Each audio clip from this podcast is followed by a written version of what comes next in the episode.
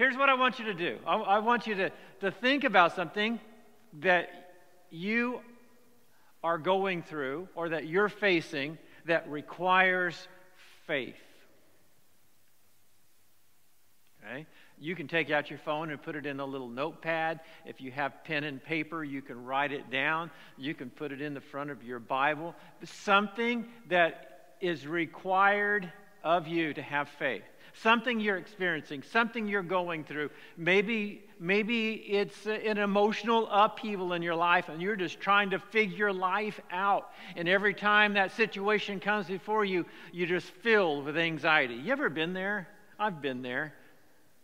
I think, I think most people have been there. Uh, whatever it is, whatever it is, I, I, want you to, to think about it. I want you to write it down. I want you to, to, you know, and if you're like many of us, we have a lot of different things in our lives that, that we are going through. But I want you to focus on the one thing that is really grabbing your attention in your life. It may be something, a, a, decision you have to make for your future. It may be uh, something that, uh, that requires finance, and you've looked in the bank and it's all disappeared. You had a hole in your pocket and you lost your money. Whatever it may be, I want to give you a good word today that God is still on the throne and that God has that situation under control. Our problem is we just need to trust in the Lord. Ann Dunagan is, is an author. She wrote the book, The Mission Minded Family. And in the, her book, The Mission Minded Family, she used a story to illustrate uh, a the concept of faith, and she used George Mueller. Now, now George Mueller was an evangelist in England, uh, in the Bristol area, in the 1800s, about the mid 1800s, earlier uh, 1800s. And George Mueller, before there were uh, airplanes and everything else, he traveled and preached and evangelized in 42 different countries. That's a lot of travel. One day the Lord spoke to, to George Mueller while he was in prayer, and he said, I want you to take care of the orphans. George Mueller, over the rest of his life, took care of and maintained over 120,000 orphans in the Bristol, England area. Can you imagine? Can you imagine having 120,000 teenagers all hungry at the same time? It's incredible. George Mueller acted in faith. He didn't go to ask anybody, he just opened up an orphanage, and then he opened up another one, and then he opened up another one. And it's amazing, through his entire career, he never asked anybody for money. That's amazing. In fact, uh, Ann, she, she mentions in there that one morning they got up and the kids came down and, and there was no food in the cupboards. There was no food in the ice box, not a refrigerator because they didn't have them. It was a literal ice box. And, and, they had nothing. And, and George didn't want to send them to school without any, any food. So he said, You know, children, let's begin to pray. And, and, we, and he began to thank the Lord for what the Lord was going to do. And as they were praying, there was a knock on the door. When he opened it, it was the local baker. And the baker told him, he says, The Lord kept me up all night. I was worried about that you might not have any bread. So I got up at two and went down to the shop and I baked all this bread. Here it is. While he was giving the bread, there was another knock on the door. It was the local milkman. And the milkman said, My cart just broke down in front of the orphanage, and I need to get rid of all of this milk so it'll be light enough to take it back home. Can you use this milk? That's amazing, isn't it? I guarantee you, I guarantee you that George Mueller did not think that when he prayed that God was going to send the baker and send the milkman. I bet you that wasn't in his wildest imagination how God was going to do it. But he had faith to step out and, and trust in the Lord. See, when the Lord speaks to you and, and asks you to do something, he always has a plan in mind. But here's the problem with it here that we have with it. God doesn't have a problem with it at all, evidently. In fact, he probably really delights in this. But the problem that we have sometimes is he doesn't tell us the answer. And I am like the National Enquirer. I have an inquiring mind and I want to know. And yet, here's God, and He says, just go, just do just say, just step out. And he doesn't tell us, he doesn't tell us all of the steps that are that's going to be required. And he doesn't, he doesn't tell us everything that's going to um, need to be taken care of by faith. We just know if he says go, we go. Now, I, I do believe that we live in such a time. And, and like I said, I, I am I've said this repeatedly. I, I'm not a prophet, but I will tell you that, that we are living in times that require faith. And as the times uh, intensify, your faith needs to shine. Your faith, there is, there, your faith is what is going to keep you in, in the times that we live in and beyond. It can't be a mental ascension. You can't have the gospel just here. It has to be right here. It has to be in your heart. You have to live it. You have to breathe it. It has to be your very breath. You have to say that, as for me and my house, we will serve the Lord. Faith trusting in God. I don't know how He's going to do it, but He's going to do it. I don't know how He's going to deliver, but He's going to deliver. I don't know how He's going to set us free, but He's going to set us free. I don't know how He's going to fill our cupboards, but He is going to fill our cupboards because when we trust in Him, He delights in us.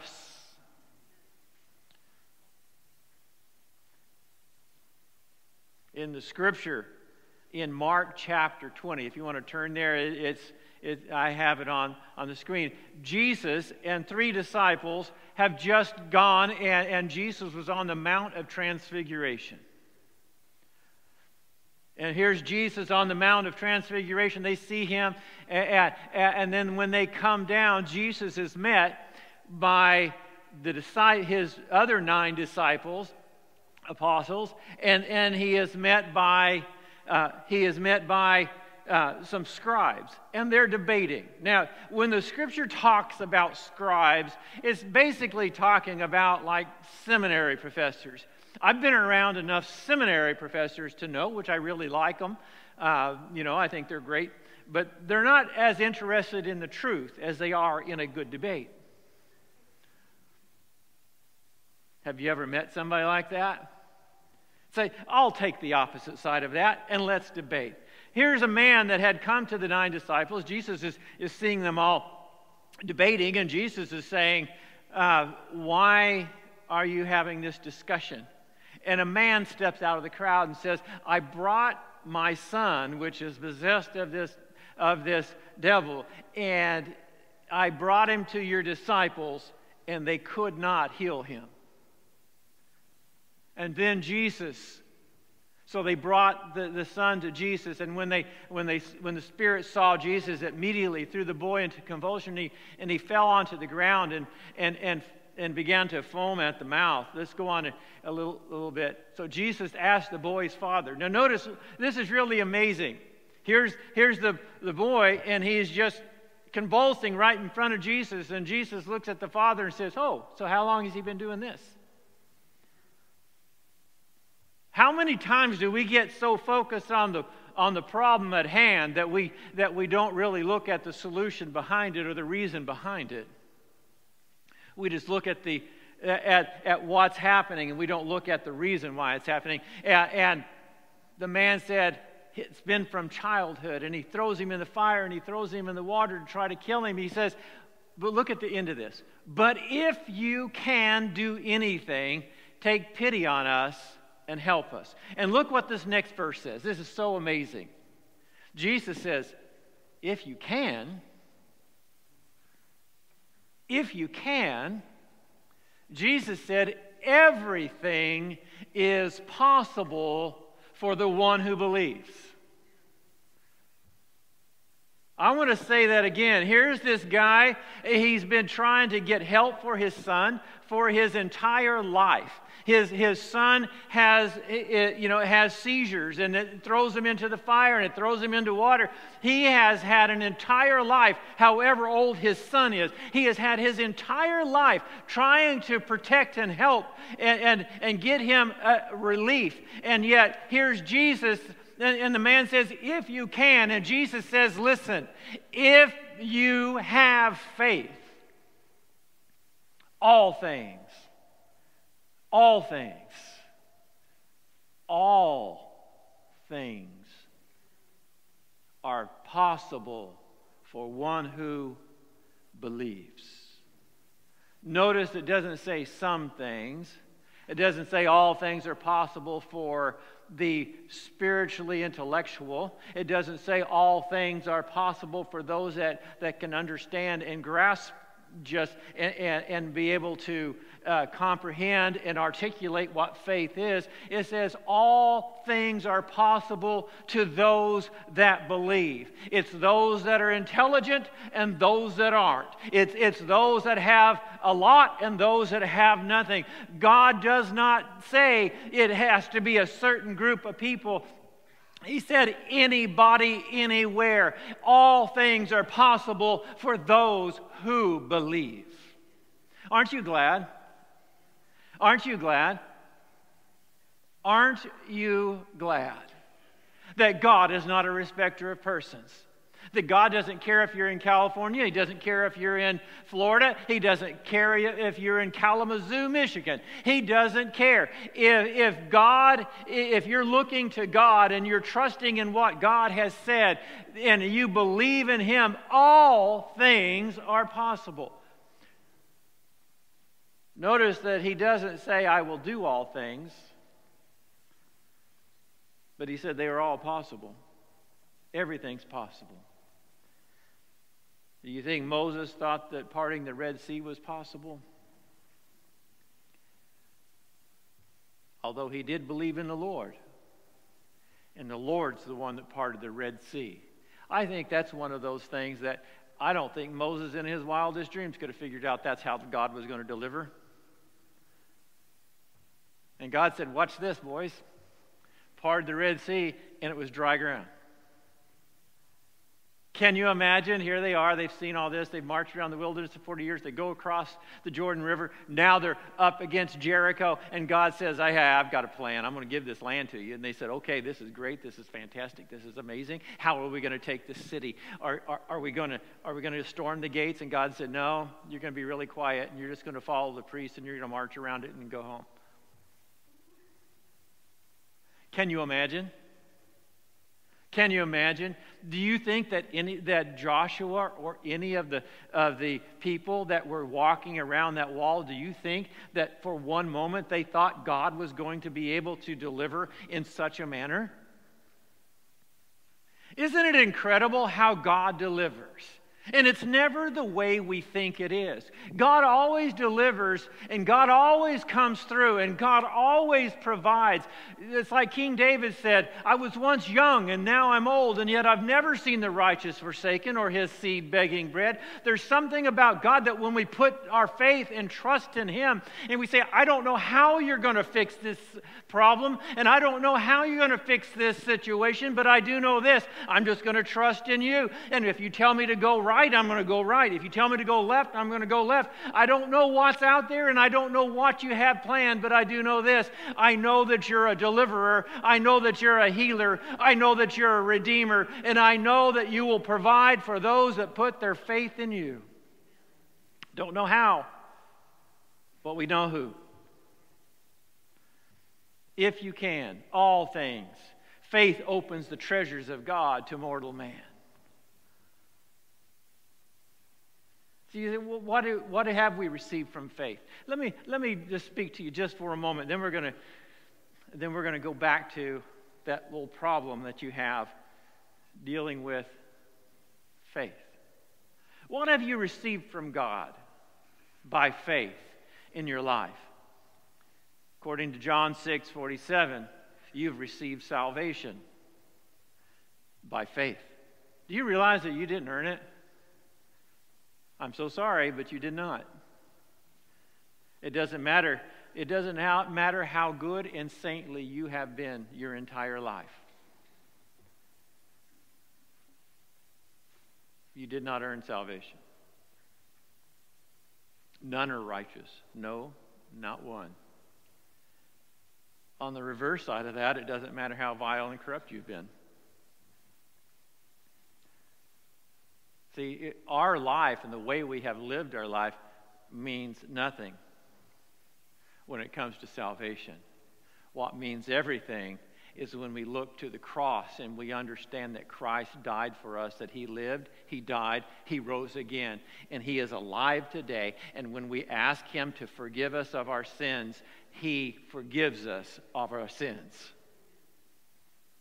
John 6 47 says this Very true, I say to you, he that believes on me has everlasting life. I love that word believes. That's an active verb that you are actually doing something. See, uh, faith, believing, is not passive, it's not something you receive. Okay, God, give me faith, give me belief. It's something that you act on, it's something that you take a step toward. So that's why the Bible says that godly sorrow develops repentance. And that's why Peter on the day of Pentecost said, You need to repent, you need to change your ways. But you can't change your ways, and you won't change your ways until you have faith, until you believe that there is something better, that there's a greater purpose, there's a reason why I'm going to change the direction of my life. And when you understand that, that Christ called us and, and He called us from this world and He called us to walk in, in the light as He is in the light, when you begin to understand and comprehend the life that God has called you to, and by faith you believe it and you take that step. Isn't that great? I, I love it when, when people go to church and they say, you know, you know, I, I, I would love to be a, a Christian like you, but man, I'm so out here. And, and, and sometimes they're talking to people that just a year ago were worse off than they are. See, there's not a person in here, there's not a person watching online that doesn't have a story to tell about the saving grace of God. And that grace was accessed by faith, by simple trust in Him. Do you believe that He is alive today? And here's the amazing thing. Here's the thing about faith, and I, I love this. Faith, the more you give yourself to the Lord, and the more uh, you trust in Him, the greater your faith rises. And the greater your faith rises, the more you hear from Him. See, it's all about that relationship with Him. The things that hinder that relationship, uh, you know, sin or, or, or whatever it may be, or just a strong will wanting to do things our way. I've run across more Christians that want to live for God their way than they do want to live for Him His way. But this beauty, the secret of having a life in Him, a victorious life of faith, of seeing God's hand work, is by surrendering everything you have to Him. Doesn't matter if you're 10, doesn't matter if you're 100. It's the ongoing process of, I surrender all to you. We receive salvation by faith we also receive the, this thing called sanctification, that growing in grace. Acts 15 9 says, And he made no distinction between us, and then this is Peter talking, cleansing their hearts by faith. He's talking about the Gentiles and how he had went, and, and he realized that, that God was saving the Gentiles as just as he was the Jews, and he cleanses their hearts and he sets us free, and we walk in him, not by just Bible studies, not by just attending church, not just by doing good things and giving alms to the poor, and all of these things we love to do, but He does it through faith by understanding that, that when there's a crisis situation in our life and we have the tendency to go our way or God's way, we surrender our way and we walk in His light, and the presence of God and the Spirit of the living God begins to fill and control our lives. And when He does that, we begin to be more and more like Christ. Sanctification. If you're trying to, to be right and be holy and be great on your own, good luck with that. Say, how do you know that? Well, I've tried that. It just doesn't work. It's hard because the carnal man can't be holy and righteous. The Bible says our thoughts, the carnal thoughts, are an enemy to God. They're not subject to God. So how do we how do we walk in faith? How do we become sanctified? How do we by surrendering through faith and trusting in what God has for us and allowing the, the Word of God and the Spirit of God to renew our minds and to renew our hearts. James 1 6 8 says divine healing. Healing is by faith. Evangelism, the power of service, going into hostile areas. Greg is by faith. When Paul and Silas, when Paul heard the story, uh, the the, uh, had the vision uh, of the Macedonian call, he stepped out by faith and trusted in the Lord. You know, victory over our circumstances and our trials comes through faith. It comes through believing that God will never leave us nor forsake us, that He is always with us, that when we walk in His ways, all things are going to work out. The Bible says that in answered prayer comes through faith. Matthew 21 22 says, All things you ask in prayer, believing, you shall receive. I love that, and that's, that, that's, that scripture is so misused and so abused, and I feel sorry for it so much because there are so many people that says, well, if you really believe, you can ask anything, and God's going to give it to you. That's not what it says. If that were true, I'd have a whole line of brand new cars right out there. Because I ask God for a lot of stuff. A lot of times He says, No, you'll hurt yourself. What that simply means is if you ask in faith and you believe in God's going to give you an answer to that prayer. It's going to say yes or no or wait or yes, I'm going to do it, but I'm going to do it my way, not the way you think. See, and that's the beauty of when you go to the Lord in prayer with a, with a problem. Isn't it amazing that we go to Him with the problem and the solution that we want? Lord, I want you to do this, and I want you to do it exactly this way. Because all the solutions I have cause me no pain and no stress, and I don't have to worry about faith. But the way God does it, it's like, okay, God, I really need this. And then something happens, and you say, God, didn't you hear my prayer? And he's sitting over there, yes, I did hear your prayer, and I'm answering your prayer. You just need to act. Step out. Trust me. And in the beauty of all of this, whether it's for healing or sanctification or victory over your circumstances or answered prayer, it's when we begin to have and exercise our faith and trust in Him in spite of what our mind is telling us, we trust in Him. In spite of what our emotions are telling us, we trust in Him. That's when we see God show up. See, peace and joy.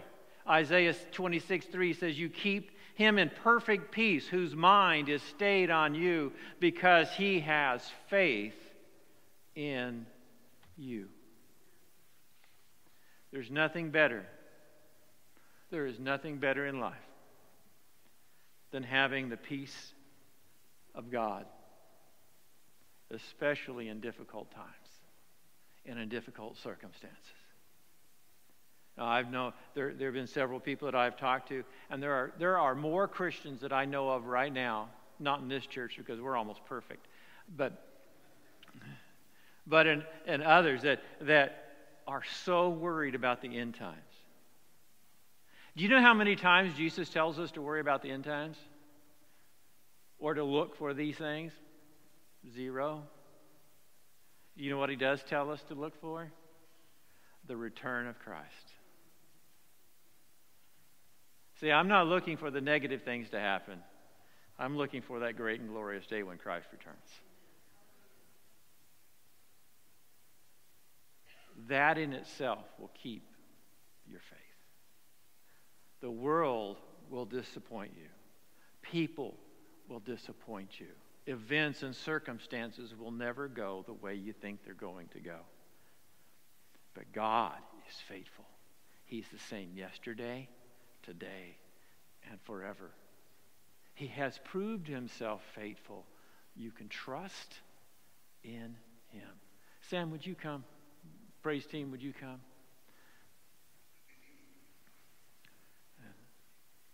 Chuck Martinez, would you, would you help me with communion on this side, and I'll, I'll come to this side? Would you stand with me, please? Remember that thing that we talked about at the beginning about faith? Maybe it's your retirement. And your retirement is only working part time or only one job. I don't know what, what it is that you wrote down or you have in your mind, but here's what I would like you to do. The last part of that verse, when Jesus said, To the one that believes, all things are possible, the father of that son said this Lord, I believe. Help my unbelief one of the most powerful statements in Scripture. Lord, I trust in you, but there's just that part of me that I'm wrestling with. Would you help me with that too? You ever been there? Maybe you're there right now. I'm going to, I'll be honest with you. I have, I have a circumstance that, that, that I'm dealing with that right now. All of us have those from time to time in our lives where we say, God, we really trust in you. We really believe in you. But there's some of us that's just worried or concerned, and we don't know how you're going to provide. And we want you to help us with that. Scripture says, if we know how to give good gifts to our children, how much more does the Heavenly Father know how to give gifts to His children, to those that ask?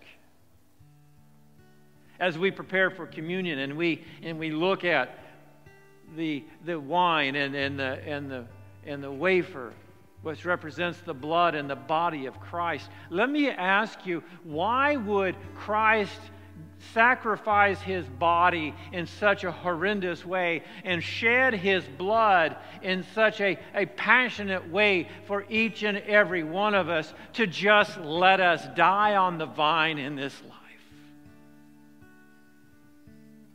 No, we're more than conquerors through Him. Through Him. Through Him. When you walked in here, you had to walk through the door. You couldn't get in here without walking through the door. And if you were more than conquerors, not on this side, but through Him when we walk through Him and we're walking in Him, you can say, Lord, I believe, but help my unbelief, for I know that victory is at hand. As we prepare for communion, I just want to invite you, whatever your circumstance may be, I want you to bring it to the Lord.